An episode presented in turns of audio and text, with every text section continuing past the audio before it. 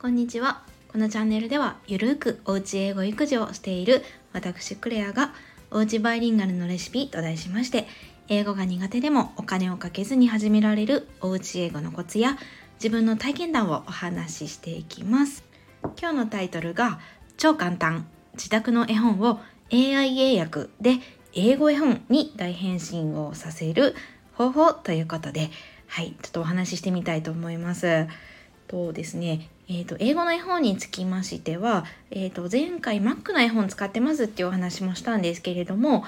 英語の絵本って結構こう本屋さんだとすごい高いから自分で英訳してあの英訳してこう直接絵本にボールペンとかで書き込んで使ってますよっていうお話をしました。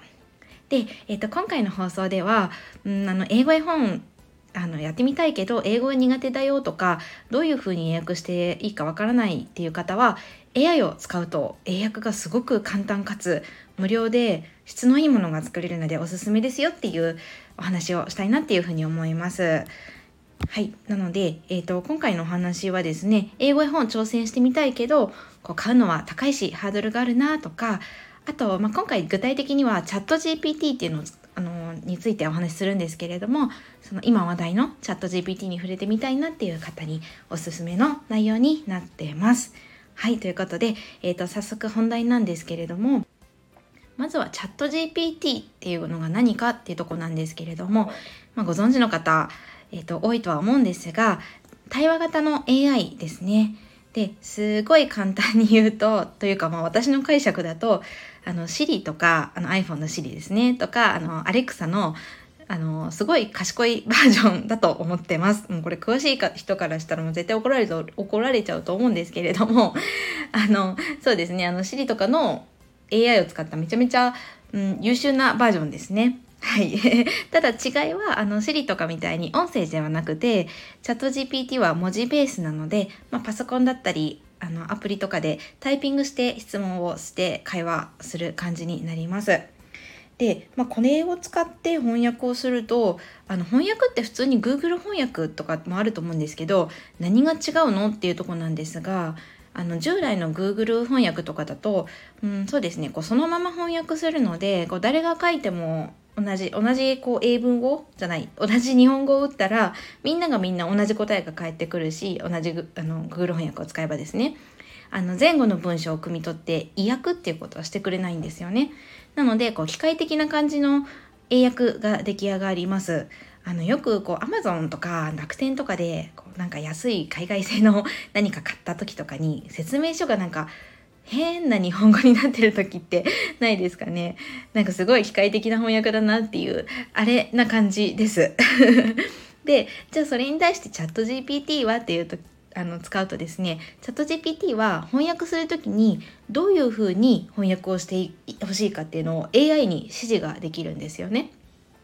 例えばあの、えー、今回のお話の英語の絵本を作りたいなっていう時に、えーと、これは幼児向けの絵本です。5歳児でもわかるような優しい単語を使い絵本調な感じの英訳に訳してくださいっていうふうにあの指示をすることができるんです。でこんな感じでやると本当に絵本に使われるようなこう擬音とかをすごい巧みに使ったであとはその、まあ、ワードのチョイスもこう絵本らしいというか子供っぽい可愛らしい感じの英訳に仕上がるんですよね。であの絵本調にっていうことなので本当に英語の難易度も低いので、えーと、パパママの読み聞かせにもぴったりな感じの優しい英語が出来上がります。なのであのえっ、ー、と、日本語のすでにある絵本をチャット GPT を使って英訳してもいいですしもしくはこうオリジナルで絵本作られる方は自分で日本語の文章を書いてそれをさっきみたいな感じで英訳してもらってって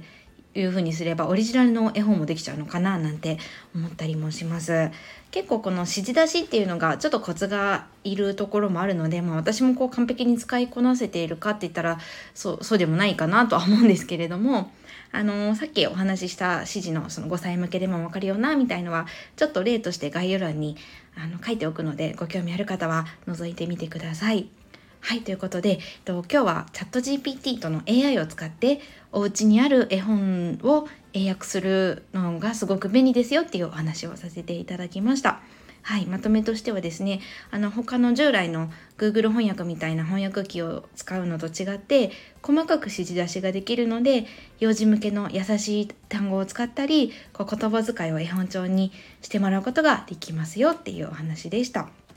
と今日お話ししたチャット GPT をはじめ AI 技術とかってこう、まあ、最近ちょっと落ち着いたところもあるんですけれどもやっぱりうんすごいやっぱ話題ですし今後のことを考えると触れておいて損はないというかこう絶対に触れておいた方がいい領域なのかなって思ったりしてみしてます。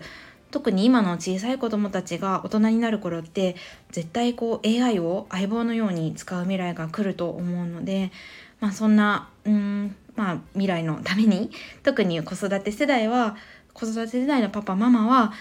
今からですね AI には、うん、普段から触れておいた方がいいんじゃないかななんて思ったりもしてます。はい。なので、まあ、これを機にですね、チャット GPT まだ触ったことないよっていう方は、まあ、こういう感じの使い方もできるので、うん、初めてチャット GPT 挑戦してみるのもいいんじゃないかなと思います。はい、ということで、今回はここまでにしていきたいと思います。今日も最後までお聴きいただきありがとうございます。いいねとかコメントとっても嬉しいです。また、是非聴いてください。Have a wonderful day!